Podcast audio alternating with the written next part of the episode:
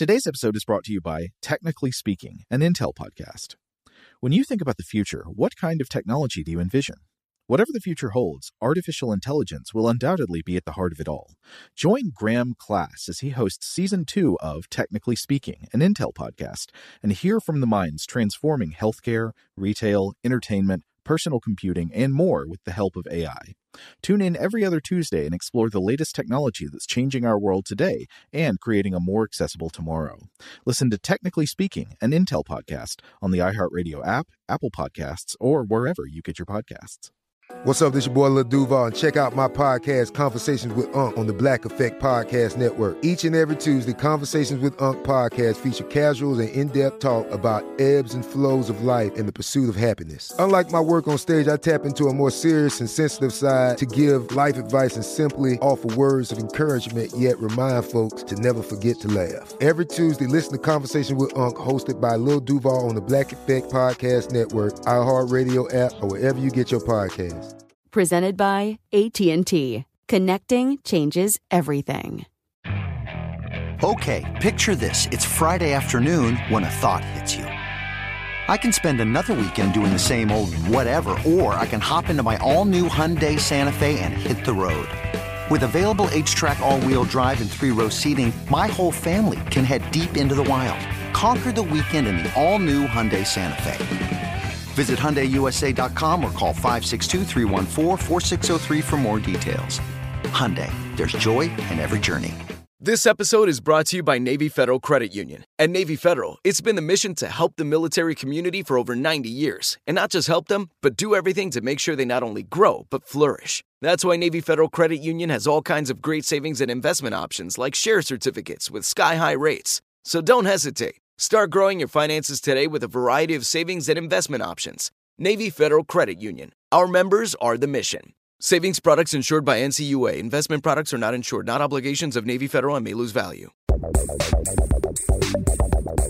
Welcome to Stuff to Blow Your Mind from HowStuffWorks.com.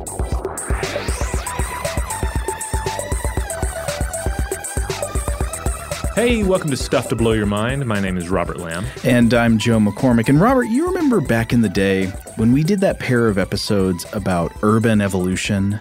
Mm-hmm. uh, about how certain animals and plants were adapting to the ways that humans are changing the landscape on the surface of the earth, changing it to build cities, to build suburbs, and all that. And and along with all this change in the landscape come new uh, ecological niches, new opportunities for uh, nutrition, new ways of surviving, new new incentives and disincentives. And uh, along with that, you get this whole new brand of evolution. Is the kinds of creatures that evolve to live in environments that we've created. Now, of course, it's easy to think about ways that that might uh, happen in, in cities on land, but you can also think about the fact that sometimes people refer to like aircraft carriers and large uh, naval vessels as a city at sea. So that starts to maybe make you wonder is the same thing happening with our large watercraft? Are we creating sort of urban marine environments in which uh, in which all new types of evolutionary niches are created? This is a great question, and this is a question we're going to dive into uh, in this in at one point almost literally right uh, in this two part exploration of stuff to blow your mind. The first episode here is going to focus on functional ships, ships at sea, at large. And then we're going to uh, talk in the second episode about what very often happens to ships at sea. Uh, eventually, uh, mm-hmm. uh, they wind up at the bottom of the sea, right? Right. They wind up as shipwrecks. And in, and in either case, there are all these wonderful examples of how life adapts to this unnatural structure, this unnatural uh, floating, be it a, a floating, uh, you know, city, a floating, an aircraft carrier, or just a mere dinghy. Blister in barnacles. Am I so excited to talk about this stuff today? Yes. Now, I do want to throw in just a quick note. Uh, we are going to talk about some of the the dire consequences of ships. Uh, but we're not going to get into some of the particulars. Uh, some of these we've talked about on the show uh, concerning, say, uh, ship strikes and propeller injuries to uh, to various uh, organisms or sonic distress. Uh, that can occur just thanks to the sheer volume, the, just the, the noise created by all of these uh, large vessels uh, uh, at sea and some of the technologies they utilize. So, not so much the direct kinetic conflict between ships and wildlife, but more like the uh, the adaptations. Right. A look at the non-human organisms that manage to thrive on ships, even though in some cases their their their ability to thrive manages to upset the balance of nature. Now, if I were to start thinking about this topic, not knowing anything else, the first organism that would come to my mind is the barnacle. It, yes, the barnacle. Uh, the barnacle is irresistible because when you think of, of ships, uh, and you and you try and focus in on organisms that are gaming this system, mm-hmm. the barnacle is just impossible to ignore. I'd say barnacle is also a top five funny sounding word. Barnacle, yeah, it, it kind of sounds like yeah, it's got that that K sound that's always humorous uh-huh. in, uh, in, in the English language, and then it starts with like a Barney sound.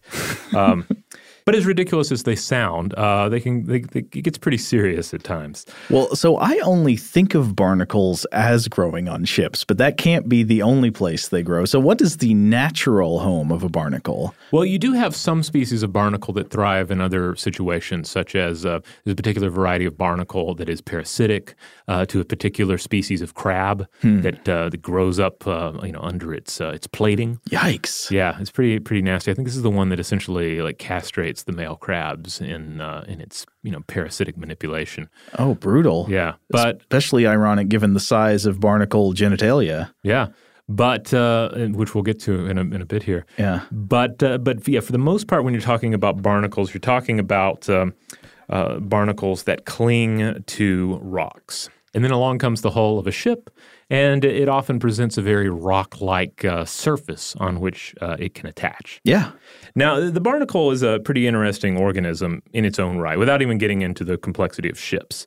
They're, uh, they're, they're a sessile suspension feeder but they have two active swimming larval stages. So the the, the final version, the, the you know the adult mature uh, barnacle is indeed that little crusty thing that's uh, that's living on the rock or on the hull of the ship. That's the full Voltron. That's the, the full Voltron, yes. But there are two stages before that where they're free st- uh, free swimming.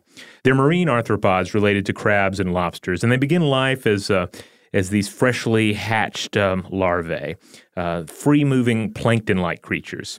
And then they develop through several molt stages into a, uh, a, a, larva stage, which seeks out uh, a nice rock or a rock like surface, like the, the bottom of a ship, to call home. Mm-hmm. It positions itself. It secretes cell uh, shell platings around it, and then it just never moves. It depends on if it's attaching to a rock. It's probably depending on uh, on the tides, for instance, to bring food close enough for it to snatch up uh, with its grasping cirri. Cirri. How do you spell that? C I R R I. Siri. Yeah. Nice. So so this is like the world's most lethargic full Voltron. yeah, I mean, basically they just set up shop and they depend upon uh, uh, you know the, the cyclical nature of uh, of the waters to bring them what they need to eat, and then they grab it. You know, there are actually a lot of organisms like this in the ocean, and we'll talk about a couple of other ones throughout uh, these episodes. But uh, what the barnacle has in common with several other of these organisms is that like he has multiple stages of life, mm-hmm. including mm-hmm. a free moving stage of life, and then later it settles settles down and becomes sessile or I- immobile and just stays in one place and sort of reaches out for food and mating opportunities.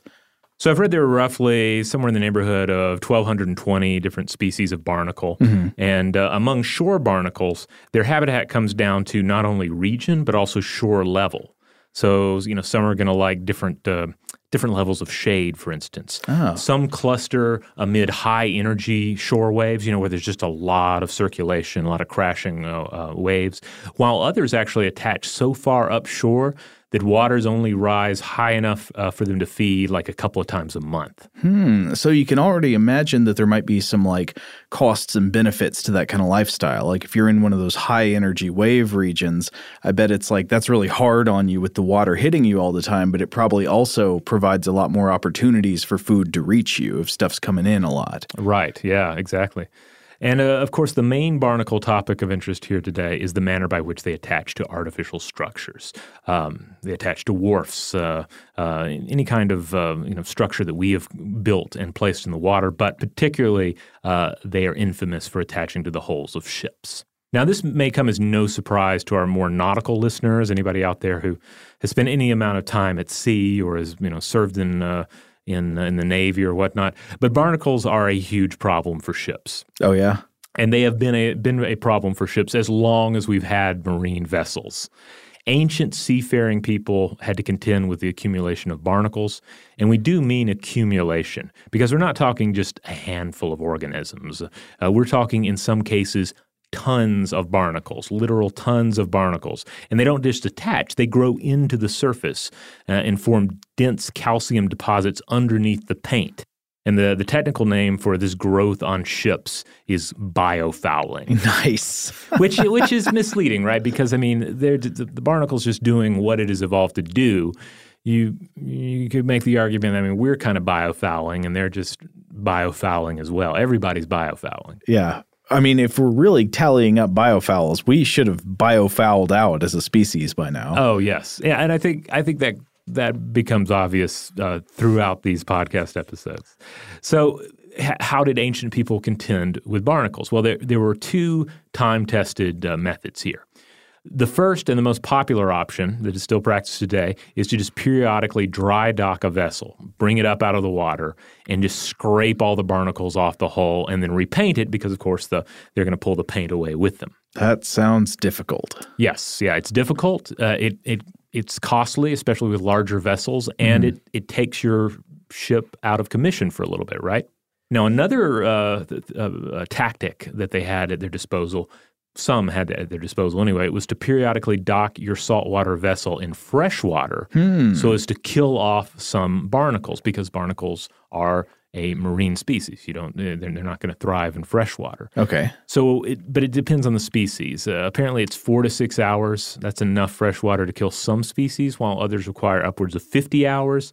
And there are apparently reports of ships retaining their barnacles after being docked in fresh water for something like 35 months.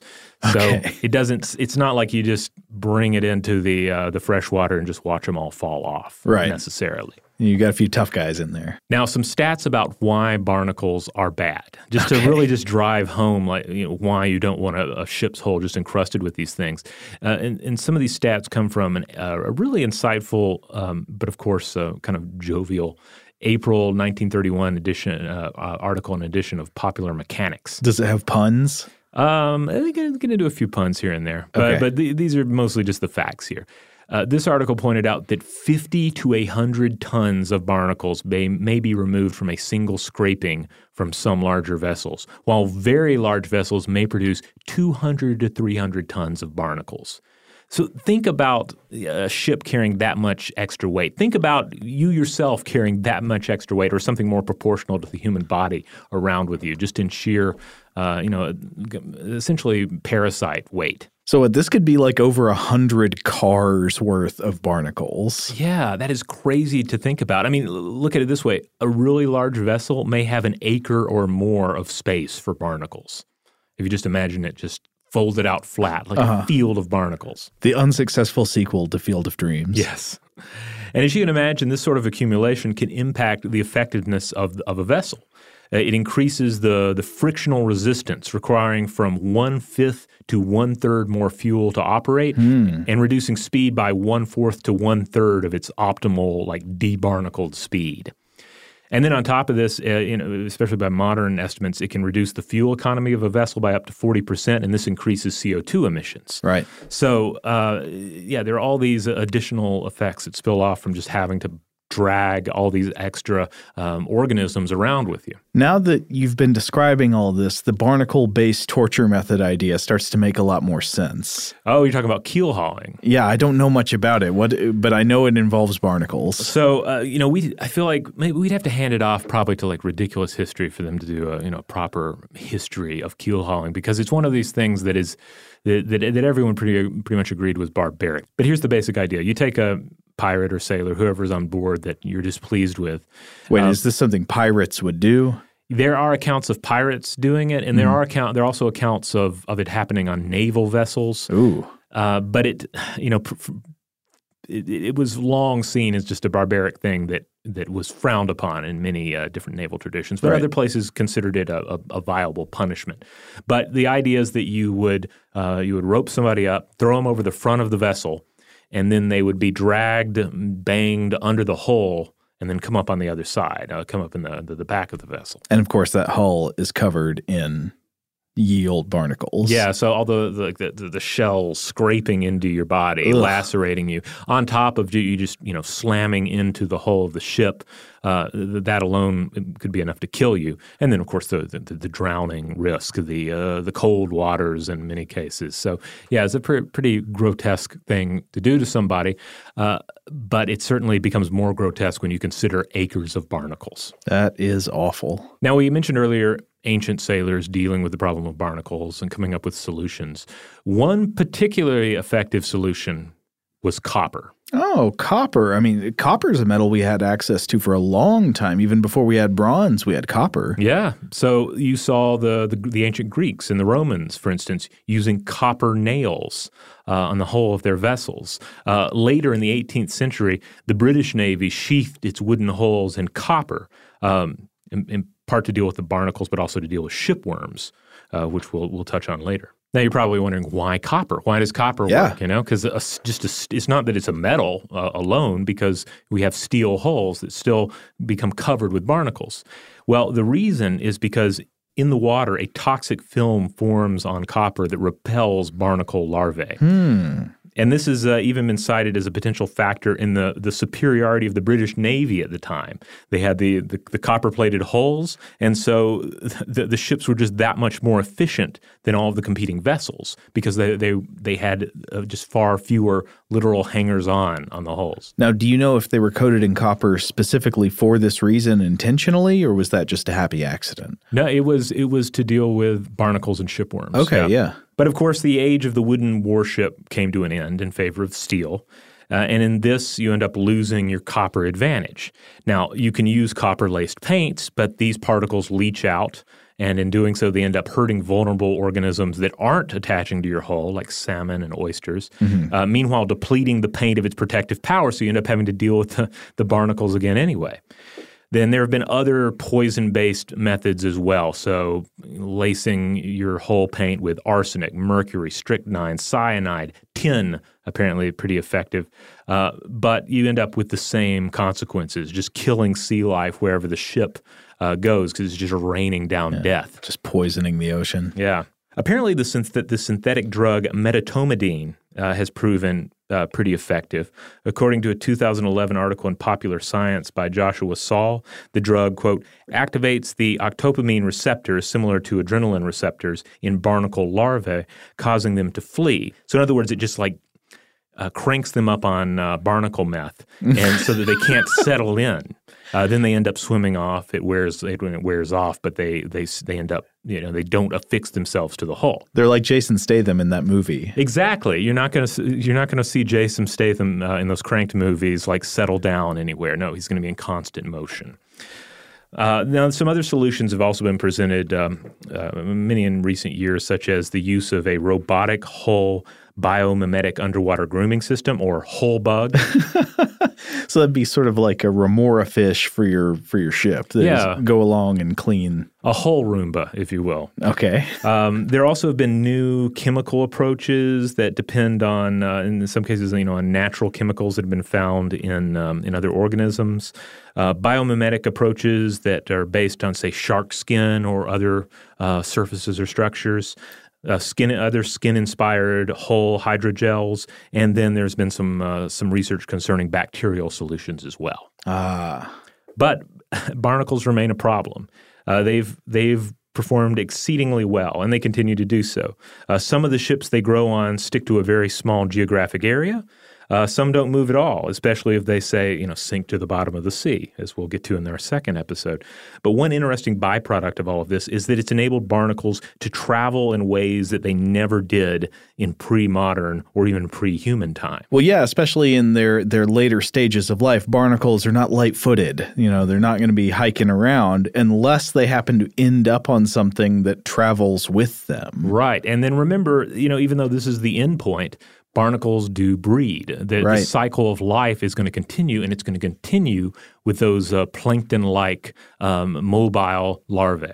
And while we're on the subject of barnacle breeding, if you've never looked up barnacle penises, that's worth a Google. Okay. Well, the barnacle penises, I think, are just one, uh, either the largest or one of the largest, uh, like penis to body size ratio in in the entire uh, animal kingdom, uh, because obviously they can't like move around to find a mate, so they essentially have to reach to find a mate, and so there is an, a very strong incentive to have a ridiculously long penis, and that is what uh, a lot of these little creatures have. So they're not only clinging to your hull, feeding from your hull, they're also breeding on the hull of your ship. So uh, this scenario with the you know the ships uh, encrusted with barnacles, and then the the ships moving around, uh, uh, sometimes across uh, the the surface of the globe. Uh, this has led to the spread of various invasive barnacle species, linking co- coastal eco- ecosystems that would have never come into contact with, with one another otherwise, threatening to bi- biodiversity in the process.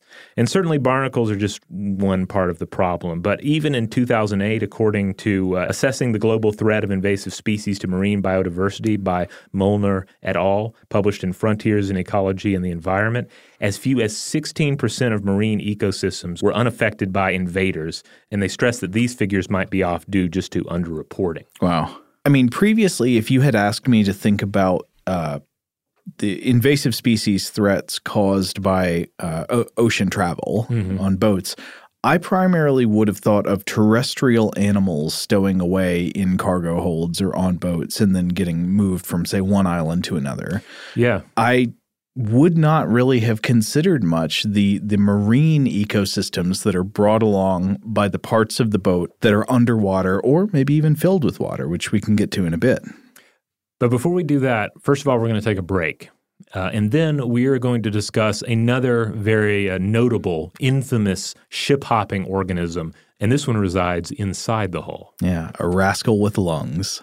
Shout out to Astepro for sponsoring this episode and providing us with free samples. Rob, as the uh, the local host with allergies here, they sent you some of their nasal spray to treat your allergies. What was your experience like? Yeah, that's right. I always wrestle with the pollen a bit when it rolls in during the spring. So they sent me the little uh, nasal spray. I tried out the product, and yeah, it sure did help me get on top of my symptoms for the day. And it's so fast acting, uh, it was already kicking in before I left the house. Astepro is a first of its kind nasal allergy spray. It's the fastest 24 hour over the counter allergy spray. It starts working in 30 minutes, while other allergy sprays take hours. Astepro is the first and only 24 hour steroid free allergy spray. Astepro delivers full prescription strength indoor and outdoor allergy relief from nasal congestion, runny and itchy nose, and sneezing. Get fast acting nasal allergy symptom relief with Astepro. Go to asteproallergy.com for a discount so you can get Astepro and go today. A S T E P R O allergy.com. Astepro and go. Use as directed for relief of nasal congestion, runny nose, sneezing, and itchy nose due to allergies. Today's episode is brought to you by eBay. eBay Motors is here for the ride. Remember when you first saw the potential? And then, through some elbow grease, fresh installs, and a whole lot of love, you transformed a 100,000 miles and a body full of rust into a drive that's all your own. Look to your left, look to your right. It's official. No one's got a ride like this. There's nothing else that sounds like, feels like, or looks like the set of wheels in your garage. With over 122 million parts, you can make sure your number one ride or die stays running smoothly so there's no limit to how far you can take it. Brake kits, turbochargers, engines, exhaust kits, roof racks, LED headlights, bumpers, whatever your baby needs, eBay Motors has it. And with eBay Guaranteed Fit, it's guaranteed to fit your ride the first time, every time, or your money back. Plus, at these prices, well, you're burning rubber, not cash. Keep your ride or die alive at ebaymotors.com. Eligible items only, exclusions apply. Today's episode is brought to you by Technically Speaking, an Intel podcast. When you think about the future, what kind of technology do you envision? Whatever the future holds, artificial intelligence will undoubtedly be at the heart of it all. Join Graham Class as he hosts season two of Technically Speaking, an Intel podcast from Ruby Studio in partnership with Intel. Explore the future of technology that's rapidly evolving our world today with the help of AI. There's still so much work and research needed to fully understand the power and potential of AI, and Intel is at the forefront of implementing AI in revolutionary technology that's changing the world we live in for the better. In each episode, Graham interviews the minds transforming medicine and healthcare, retail, entertainment, personal computing, and more while pioneering new uses for AI in these spaces. Tune in every other Tuesday and explore the latest technology that's changing our world today and creating a more accessible tomorrow. Listen to Technically Speaking, an Intel podcast on the iHeartRadio app, Apple Podcasts, or wherever you get your podcasts. Today's episode is brought to you by Visible.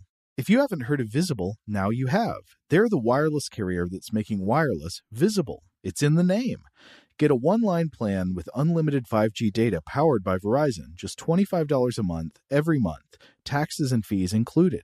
Having a one line plan means you only need you to save. No estranged roommates, exes, cousins twice removed, or AI powered humanoid robots needed.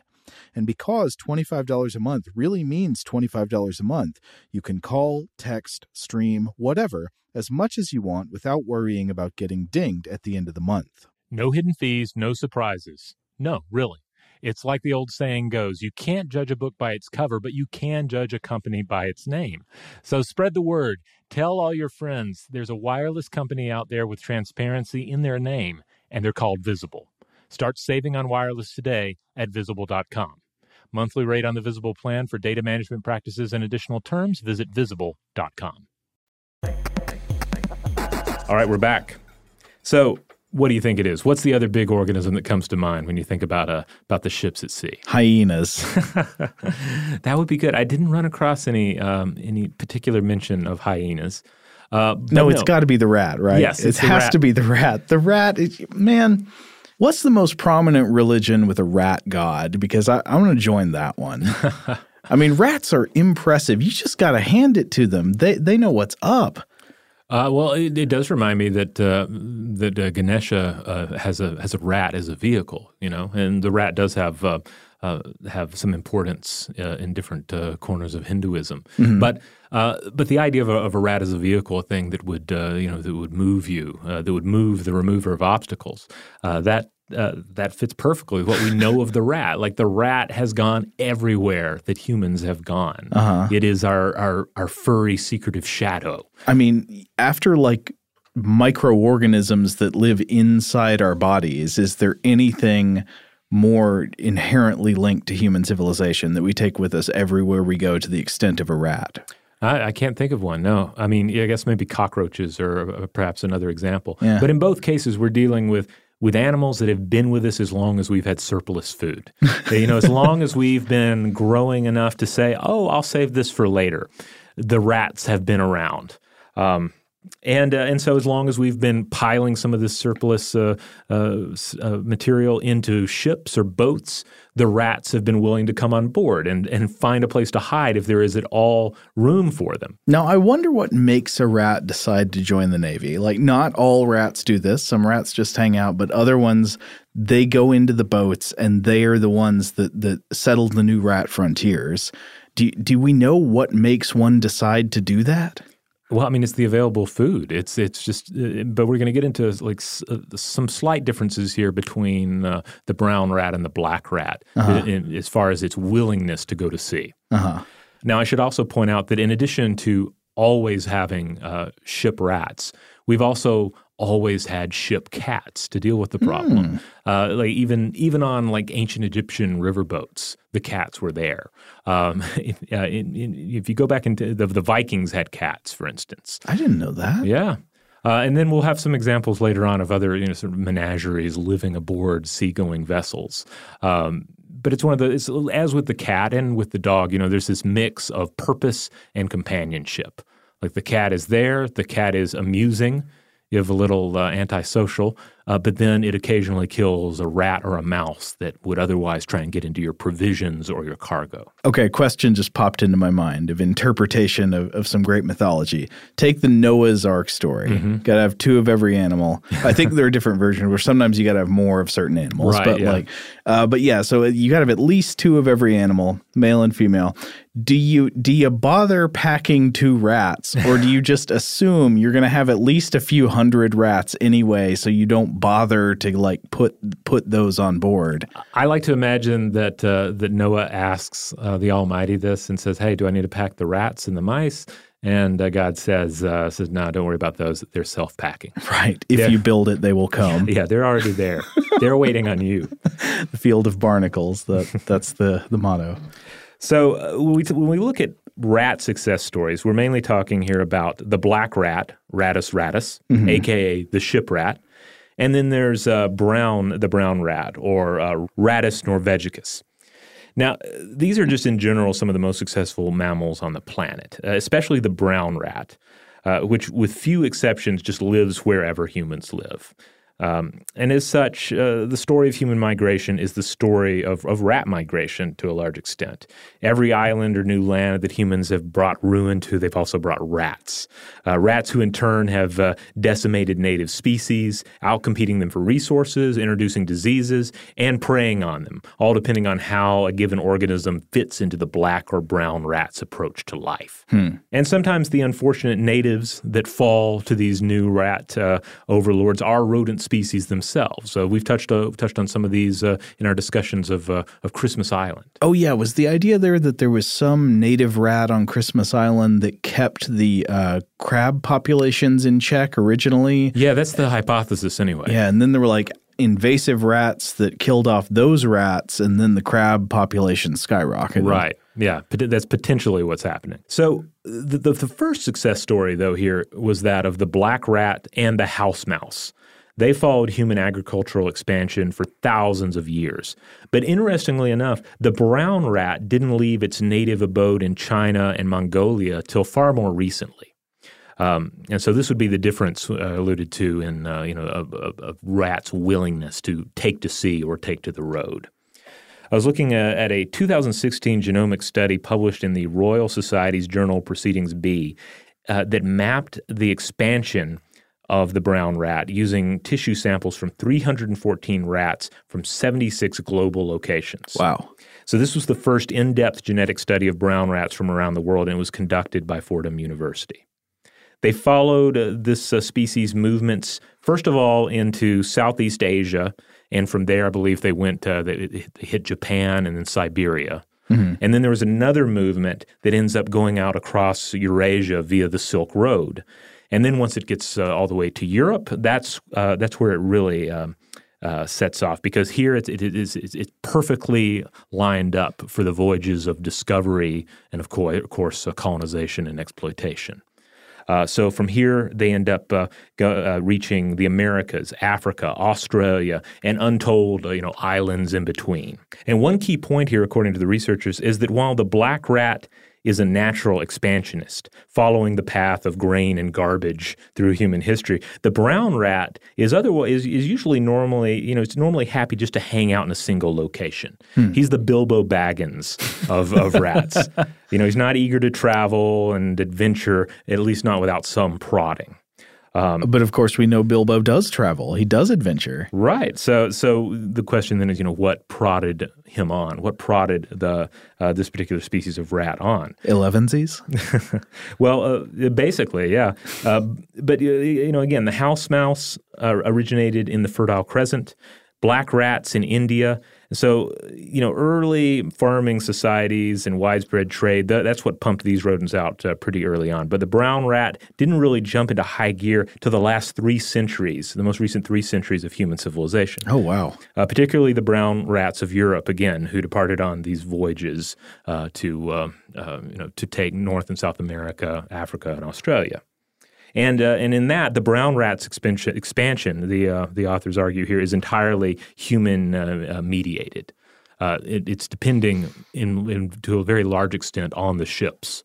Interestingly enough, the researchers didn't find evidence of a lot of rat immigrants, though, to New York City. They were looking at the, the, the rat genome there. But so many ships come there. Yeah. Uh, so, and, and certainly the rats are still coming, but they pointed out that what appears to be happening is that the New York City rats are just so entrenched so well fed and, and, powerful and just so mean and territorial. They can't be dethroned? Exactly. They can't be beat. So they're actually protecting uh, their territory from new incoming rats. If you can make it here, you can make it anywhere. But lots of people who can make it elsewhere can't make it there. Right. And of course, this, this would hold true um, uh, theoretically for places beyond New York City. Essentially, like once the, the, the, rats have entrenched themselves, once the brown rats have, have taken over an area, uh, mm-hmm. they're going to hold it. They're going to hold that fort because this is their their sweet garbage empire.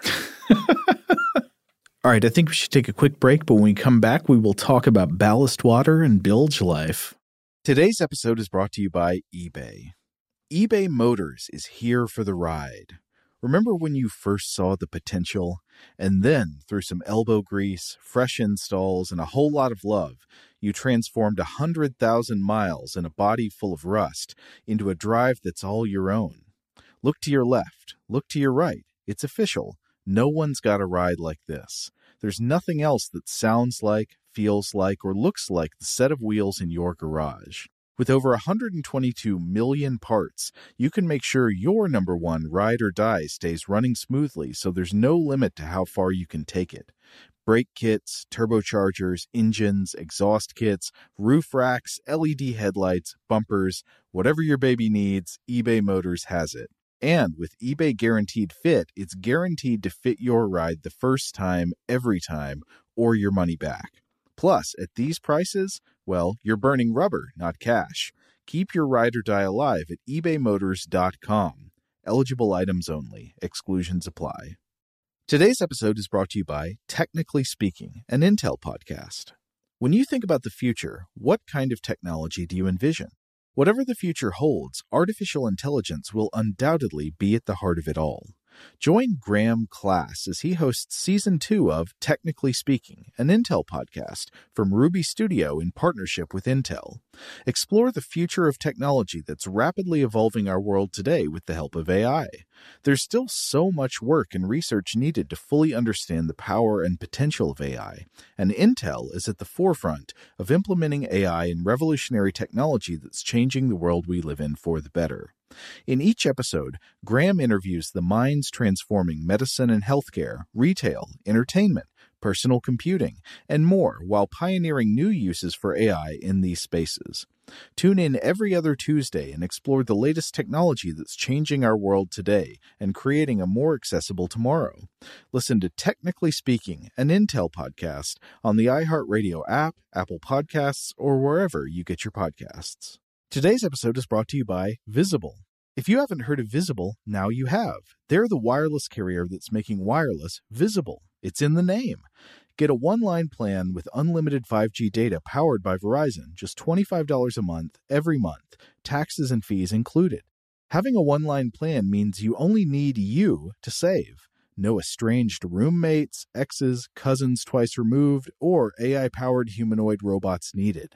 And because $25 a month really means $25 a month, you can call, text, stream, whatever, as much as you want without worrying about getting dinged at the end of the month. No hidden fees, no surprises. No, really. It's like the old saying goes you can't judge a book by its cover, but you can judge a company by its name. So spread the word. Tell all your friends there's a wireless company out there with transparency in their name, and they're called Visible.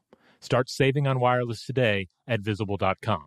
Monthly rate on the Visible plan for data management practices and additional terms, visit visible.com.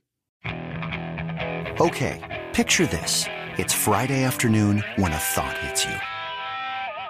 I can waste another weekend doing the same old whatever, or I can conquer it. I can hop into my all new Hyundai Santa Fe and hit the road. Any road. The steeper, the better because my all new Santa Fe is available with HTRAC, all wheel drive, so I can hit the trail without a worry in the world. Heck, with three rows and best in class rear cargo space, I can pack the whole family in with all our gear. We've got available dual wireless charging for our phones so we'll never lose touch with civilization, and we won't lose touch with the primordial power of Mother Earth. So which is it? Waste the weekend or do something a little more epic? And conquer it in the all-new Hyundai Santa Fe.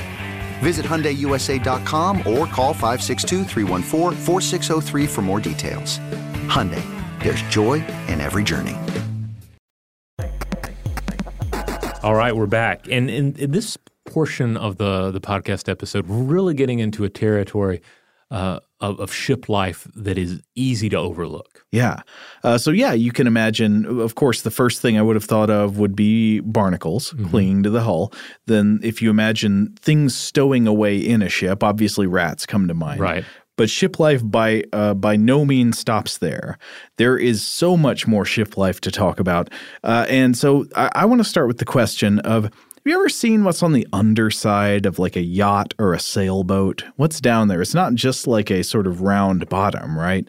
What you will usually see is a big fin thing poking down into the water below the yacht or the sailboat, and this is known as the keel. I guess the same word that's referenced in the the horrible practice of keel hauling. Yes, uh, and it can serve several functions, but one of the main functions of the keel is stability. It's there to keep the boat stable and upright, and it does this a couple of ways. So one is that if you imagine like wind blowing really hard against the sail of a sailboat and it's sort of tipping the boat over to one side, the keel will be underwater pushing against the water, and this helps uh, provide a counterbalancing resistance force that makes it harder to roll the boat. Just imagine like uh, empty out a, a, plastic soda bottle and float it on the surface of the water and see how easy it is to roll that around on its side. It obviously would be very easy. But if you tape a single fin to the bottle running lengthwise under the water, suddenly the fin hanging down in the water is going to make it a lot harder to roll the bottle around. The other advantage is that the keel helps give the boat a lower center of gravity. It pulls the center of the hull down, and that also helps resist any force that wants to roll the boat, or I think it's called heeling, heeling the boat over to the to the side. Now imagine that you've got a really big boat. You want like a cargo ship that can transfer a load of shipping containers across the ocean. Obviously, it needs to have a very big hull, uh, be very buoyant. So you might load it up with heavy cargo uh, to, to take to your destination, and it sits down deep in the water because it's full, right? Mm-hmm. Uh, and so you deliver the cargo. But once you deliver the cargo, if you don't fill back up immediately with more cargo, you're going to be traveling around with an empty or mostly empty hull. you can be riding high and dry. Exactly. So you, you, might imagine, oh my God, is that what that phrase comes from? well, I never knew that. I assumed, but uh, I, I, I actually have never looked it up. I mean, I assume you must be right can't wait for the corrections if you're not. Uh, so, yeah, so you might imagine that a ship in this situation faces a problem similar to a sailboat without a keel, right? It's buoyant, it's sitting high up in the water without enough mass deep in its hold to keep the center of gravity low and prevent it from rolling. So, the answer to this problem is what's known as ballast. This is material that's taken into the ship's hull to provide stability. And if you're a giant metal tub sitting out in the ocean, a very convenient and accessible form of ballast is what? Water. Obviously. So, in ships that use ballast water, after they discharge cargo, they will fill tanks in the hull up with water for ballast and then pump the ballast water out when they load up their hull with new cargo. So, they'll be going to one place, filling up with tens of thousands of tons of seawater, then going to another place uh. and dumping it all out. Perhaps you can begin to imagine how this could go wrong. Because it's not just seawater. It's not just it's it's not like pure water from your your your out of your Brita filter. No, it's more like the stank water that comes out of your refrigerator filter, right? do, you, do you have one of those? Does your refrigerator put out nasty water? Uh, it does not put out any water, no. I'd I, say I don't get to experience that. More than half the people I know who have one of those things that puts out water, it puts out this water with an otherworldly funk. I don't know what's going on there. It may be being drawn from the ocean. Uh, but yeah, so I, I want to talk about a, a, few ways that this could really go wrong. Because to, in a large extent, it's kind of like a filter feeder. It's it's as if it's as if a large whale yes, went to one corner yes. of the world sucked all this stuff in, and instead of digesting it, just vomited it uh, somewhere else. It's more like that uh, that ancient description of the kraken that we talked about, I think, in the bathysphere episodes, Mm-hmm. that said that it's uh, you know this giant fish that it sucks in like millions of gallons of water. It's, basically, it sucks in a whole ocean's worth of things and then just belches it all out after it has partially eaten it or whatever. I mean, it's just you're drawing in a lake basically. Yeah.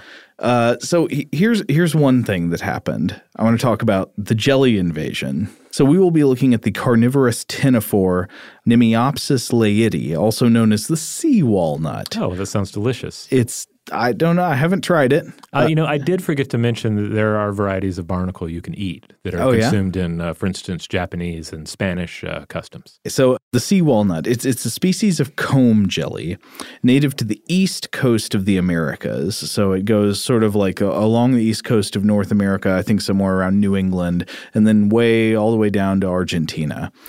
It does not really look like a walnut to me. Uh, you can look it up. It, it's more like a it's a small transparent comb jelly. It's usually just a few centimeters or a few inches long. It's got feeding tentacles. It's got these spiny combs running up and down the length of the body that glow with a faint bioluminescence when the jelly is disturbed.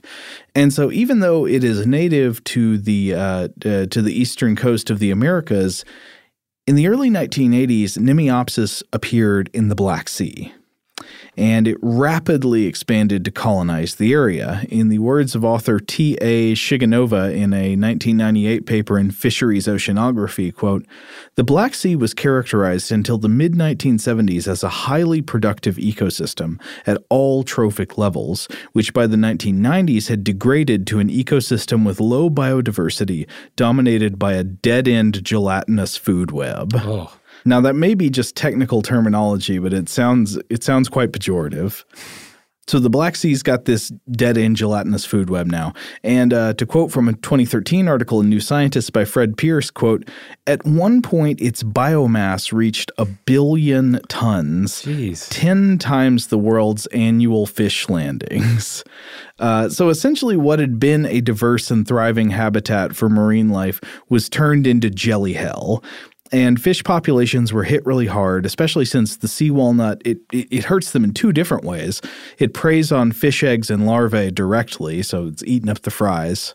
But also, it preys on zooplankton, which is a food source for the fish. Oh, so it's just it's like a biological apocalypse scenario. It's like a, like a, a green goo scenario. Exactly right. So you've got this species of anchovy that was really hit hard, the Engraulis uh, encrasicolus, and that that was an important commercial fishery that was catastrophically affected, at least for a time in the 1990s.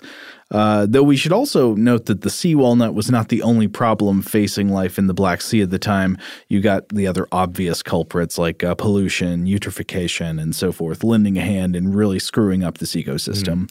And given how we introduced this, it might not be hard to guess how the jellies from hell ended up colonizing the Black Sea. The most likely explanation is they were brought there by accident in the ballast water of merchant ships. So, ships somewhere that these jellies existed naturally, filled up their ballast tanks. They went to the Black Sea to pick up some cargo. They discharged their ballast tanks and they spit a bunch of jellies out into the Black Sea that quickly took root, uh, reproduced fast, and, and colonized the entire thing and turned it into the dead end gelatinous food web. Oh, yeah. Nobody wants that. We're basically in another blob scenario. Right. Yeah. So maybe maybe you're you don't want to think about dead end gelatinous food web. How about crab horror? yes. Uh, so we we've mentioned I think on the show before the uh, invasive European green crab, the Car- Carcinus uh, which is an invasive species in North America, thought to be spread by ships being carried across the ocean in ballast water. Yeah, I believe we touched uh, at least briefly on uh, the fact that they're too small to eat. Uh, But if you have the proper equipment and methods, you can kind of uh, process them down into a rather tasty broth. Uh, that, that's been one of the, the Crab stock. Yeah, crab stock. Yeah, essentially. Uh, this is, of course, has been one of the the solutions or attempted solutions to many an invasive species problem. Can we figure out a way for us to eat them? Um, and, and we'll certainly come back to uh, another invasive uh, species uh, for which we often try and, and roll out this this option. The rat? Well, man, the, the rat is the rat is certainly showing up in even the finest of restaurants in the in the world, uh, but usually not on the plate. At least not while anybody's looking. Right. but this isn't the only invasive crab. Oh no, no, no. There are a bunch of other species. I, I think uh, we we may have also mentioned the Chinese mitten crab. It's been spread far outside its original range. Often. Does not look nearly as interesting as the name makes it sound. Uh, it's got kind of like it's got kind of white claws, maybe Yeah, that a look a bit. little bit mitteny. But but not just like full on mittens. you know? no, no, no. That would be cool, but uh, but it's not like the boxing crab that has the pom poms. Right, or it doesn't look like the the Hoff crab, you know, the the, the hydrothermal vent lobster that kind of kind of looks more like uh, it has mittens, at least to my eye. No, I guess comparatively, this is a relatively boring looking crab, but it is a harmful invasive species and brought from one place to another by the discharge of ballast water, probably. Now, there's also, there are even more tragic examples like cholera. So, cholera is a diarrheal disease caused by infection with the bacterium Vibrio cholerae. And according to the CDC, there are an estimated 2.9 million cases of cholera infection, leading to approximately 95,000 deaths worldwide every year. Cholera is is a major public health menace, and it spread primarily through the ingestion of unclean, unwashed food and unclean drinking water, especially, say, when sewage is allowed to commingle with water that's later used to drink or prepare food or, or water crops or something like that. Uh, and it's widely believed by experts that cholera is spread by ballast water. I've seen ballast water cited by experts as an explanation for an epidemic of cholera in South America in the early 1990s that began in Peru uh, but spread to multiple countries and ended up killing thousands of people. Cholera is no joke, and we should always be thinking about ways to stop it from spreading. But by taking in ballast water at one place and dumping it out somewhere else, you risk spreading cholera from one point of the globe to another. And of course, it's cases like these that have, that have led to public campaigns to require all merchant ships to sterilize ballast water. Th- This is a, a thing that would help prevent spreading harmful forms of ballast dwelling life from one place to another. And there are plenty of ways to do this, right? You can have combinations of like filters just on intake and outflow, irradiation, biocides, and all, all that kind of stuff. Everything you would expect. Yeah, because especially when you when you really think about the sheer number of uh, big cargo vessels out there on the seas, you know, we you know it's easy to sort of fall into the trap of, of thinking about uh, you know uh, us living in this age that's defined by uh, by air travel, but but so many of our goods are are making their way around the world on these giant ships. Yes, absolutely. You, you use something that arrived by ship every day. hmm Now, there are plenty of other organisms we could chat about here. Um, the, the zebra mussel, for instance, shows up a lot in these papers. One that uh, that I happened upon, uh, mainly I, I looked it up because when I think of invasive aquatic species, I can't help but think of the lionfish. Now, if you if you've ever looked at well, salt water with fish in it, I feel like there's a really good chance you've seen a lionfish Whoa. Because um, uh, this is also known as the zebrafish. And That's confusing. well, lion, zebra. It's very. If you look at one, you can. It. The main thing you see is is that it has kind of a stripy, ornate uh, pattern, but also kind of a mane Oh, kind you're of right. You know, Yeah, it's got both. so both. in It's got the Liberty spikes. yeah. They, it looks they look super stylish. Now, when we say lionfish, that's generally referring to several species of the genus Pterois. Uh, but the most infamous member of the genus is the red lionfish, or Pterois uh, volitans, a beautiful and really an almost delicate looking reef fish from the Indo Pacific that is anything but delicate. No, these the they may look like a living Christmas ornament, but they're a spiny, venomous carnivore that has proven itself incredibly durable and has staked out invasive territory in warm waters around the world. Now you can find them, uh, um, you know, all up and down the Atlantic coast of uh, of North and South America, from Rhode Island to Brazil, uh, and uh, they have a host of enemies in their native waters that will gladly gobble them up, uh, you know, various sharks and whatnot, but they have no natural enemies elsewhere. In fact, uh, some would-be predators uh, in these foreign waters, they, they, they, they try to eat them, but they can't cope with the spines. Right. They haven't co evolved a defense. Right. So you end up with just way too many lionfish hanging out. For instance, um, several years ago, uh, I went on a family trip to Jamaica. Mm-hmm. And we did a lot of snorkeling, and it was just super cool getting to see all of these, you know, natural denizens of this little coral reef that was uh, right off. Uh, uh, off the, the coast there. Uh, it was really one of the most magical experiences uh, of my life. Uh, but at the same time, you'd reach these corners, you'd see, oh, well, here's a lionfish here, and here's a lionfish there, and they're not supposed to be there. And then sometimes it would be like, oh, here's half a dozen lionfish just hanging out together. And yes, it's a beautiful organism. Uh, and, and that's why they've been very popular as aquarium uh, uh, specimens. But uh, when they are taken out of their native waters, they just take over. Now, why do, why do they wind up in these uh, native waters? Well, the most accepted theory, backed up by sort of limited genetic diversity in invasive populations, is that they stem from aquarium species that were dumped into the Atlantic Ocean around southeast Florida. Ugh. Uh, and from here, the currents distributed their egg masses and larvae far and wide. But uh, ballast waters can also help distribute larval uh, dispersion, uh, certainly within their adopted habitats. But some have argued that it could have played a role in their overall expansion as well. Um, again, don't be fooled by the glamorous look, though. These are uh, the lionfish is a hardy little monster. You're saying that they could they could make it for a bit in a tank. Yeah, there are uh, there are at least anecdotal accounts of them surviving in bilge water. You know, just sort of the mucky water uh, in the very depths of a ship. Uh-huh. Over the last few decades, the world has experienced an, an, exponential increase in documented marine invasions due to the, the global transport of invertebrates in ballast water, as we've been touching on. And lionfish populations in the Atlantic have increased as well, though it's always worth noting that there's there's more pu- public awareness regarding the lionfish. There have been some some um, some big campaigns to encourage local uh, fishermen to uh, to catch lionfish, and then also uh, reminding them like here's how you can eat them. Here are cooking. Uh, here, are, here are some preparation methods you can employ, Mm-hmm. uh, and I'm told that they're quite tasty.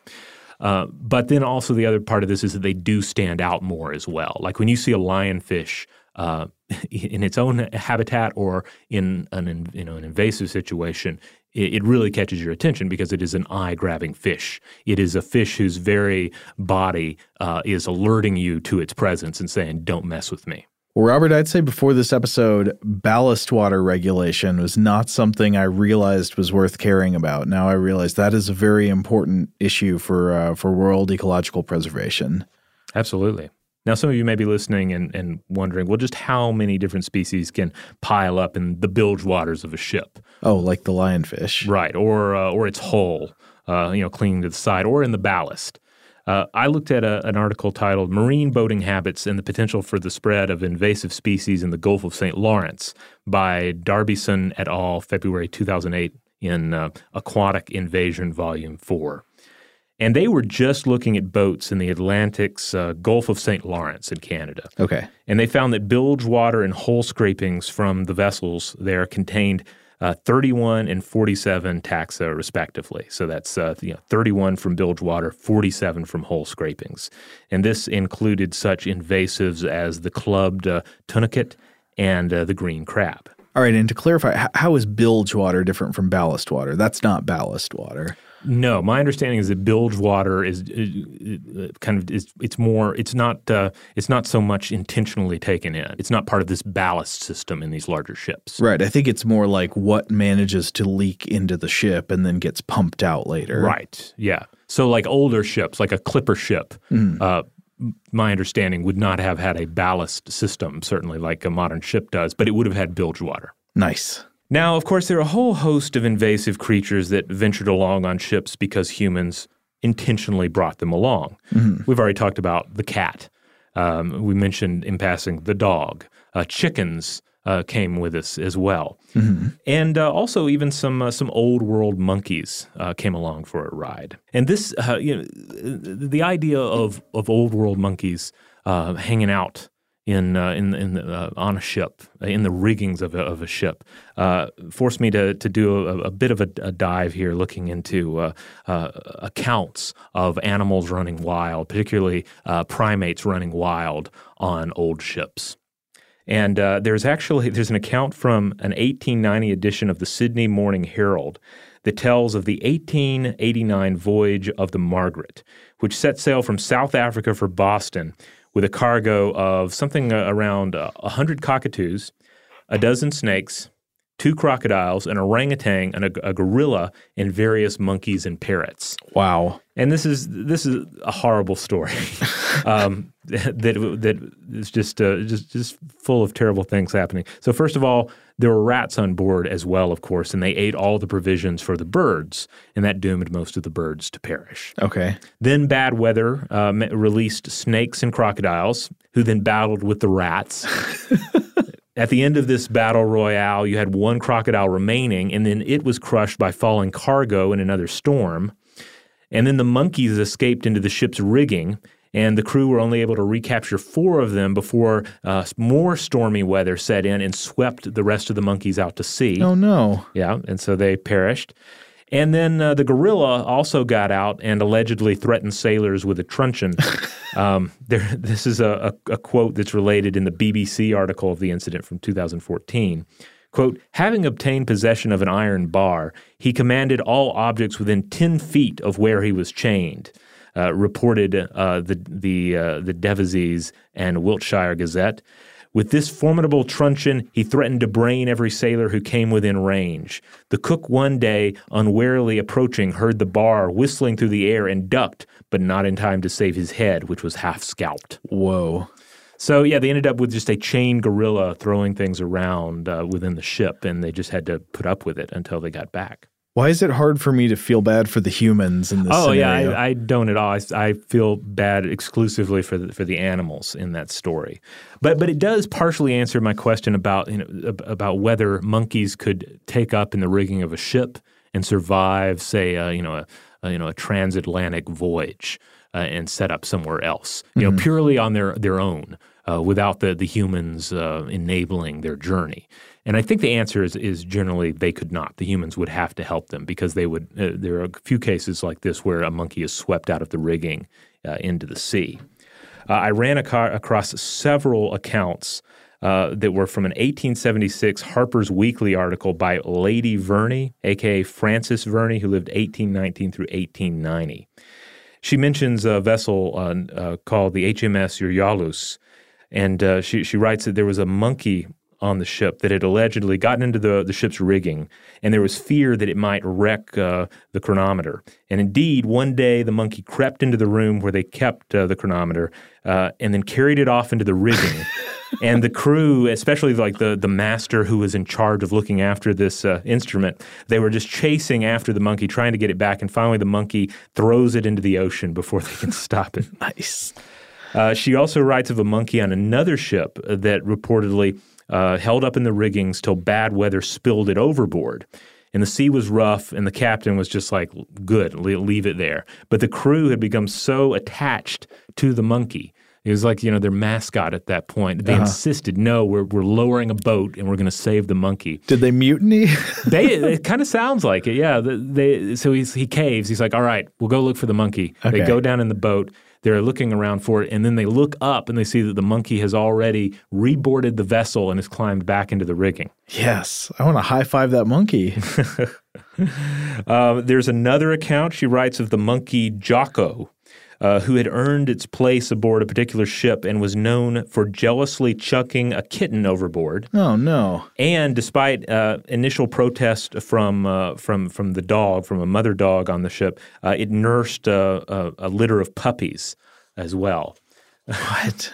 Uh, she shares this quote from uh, from one of the the crew members on this particular vessel. "Quote: Jocko was an abominable beast.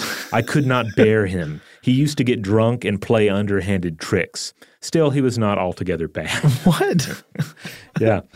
And and th- yet there's one more. She mentions, uh, without citing a particular ship, uh, an orangutan, quote, on board a king's ship returning from India with a governor general on board. Quote, a most genteel person that put on a flannel shawl every evening as soon as it became cold, crossing uh, it tidily across its chest like a lady. Uh, in this, it was copying the governor general's wife, uh, who was also on board. So. So I guess the orangutan was a you know a, a pretty laid back um, uh, um, passenger on that voyage. Uh huh. But anyway, just a few um, difficult to substantiate stories of primates on the high seas. Well, those were a strange mix of horrifying and delightful. yes, uh, which I think kind of sums up uh, uh, human nautical adventures in general. Yeah. I mean, I guess we're- we're all primates on the waves. That's true. All right, Joe, I think it's time to go ahead and sink this ship, to go ahead and end this episode. To scuttle it. to scuttle it so that in our next episode we might discuss uh, sunken ships and uh, the habitats they create for uh, marine life forms. In the meantime, if you want to check out other episodes of Stuff to Blow Your Mind, head on over to stufftoblowyourmind.com. That's the mothership. That's where you'll find uh, all the episodes. You'll find links out uh, to our social media accounts. You'll find a tab for our store where you can get various shirt designs. Uh, who knows? We might be able to spin some sort of cool shirt designs off of these episodes. And we didn't even get into to squirrels, but of course we didn't even get into squirrels here. But of course, uh, uh, Benjamin Franklin took one on the high seas with him. Oh, yeah. He, he took it to England uh, only to have it get killed by a dog. Yep, good old Skugg. Of course, you can buy some shirts with squirrels on them in our store. It's a great way to support the show. And if you want to support our show without spending a dime, just rate and review us wherever you get this podcast. Hey, of course, if you haven't yet, you should check out our other podcast, Invention, which is publishing every week on Monday. Seriously, if you like this show, you'll probably like that show. You should give it a listen and subscribe. That that would be another way to help us out immensely, but we think you'll love it and you'll be glad you did. As for the show, huge thanks as always to our excellent audio producers, Alex Williams and Tari Harrison. If you would like to get in touch with us directly with feedback on this episode or any other, uh, to suggest a topic for the future, or just to say hello, uh, send some friendly greetings, you can email us at blowthemind at howstuffworks.com.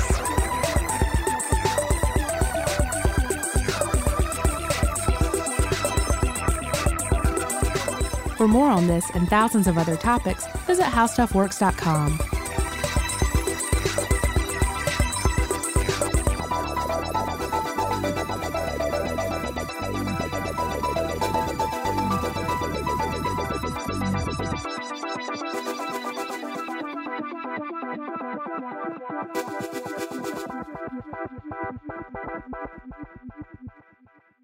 Today's episode is brought to you by Visible.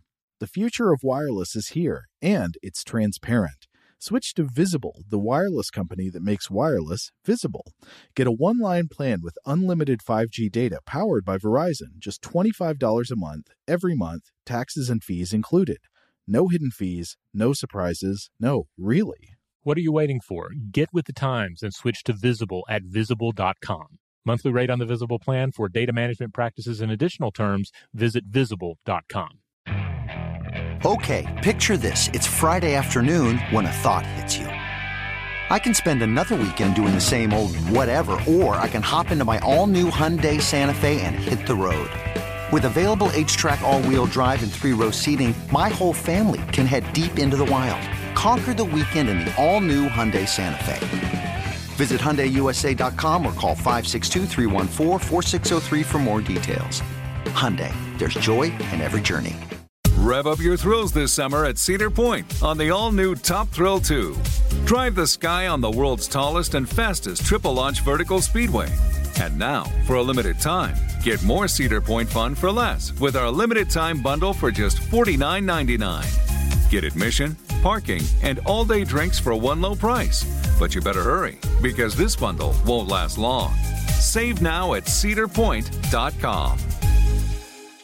Open a limited time 11 month certificate at Kemba Financial Credit Union. At 5.25% APY, it's more than triple the national average, plus, it's a safe and secure way to grow your money. Visit your local branch or kemba.org slash CD for details. Offer expires May 31st, 2024. APY equals annual percentage yield. Restrictions apply. $500 minimum and $250,000 maximum deposit. Advantage status required. Comparison based on Bankrate average. Federally insured by NCUA.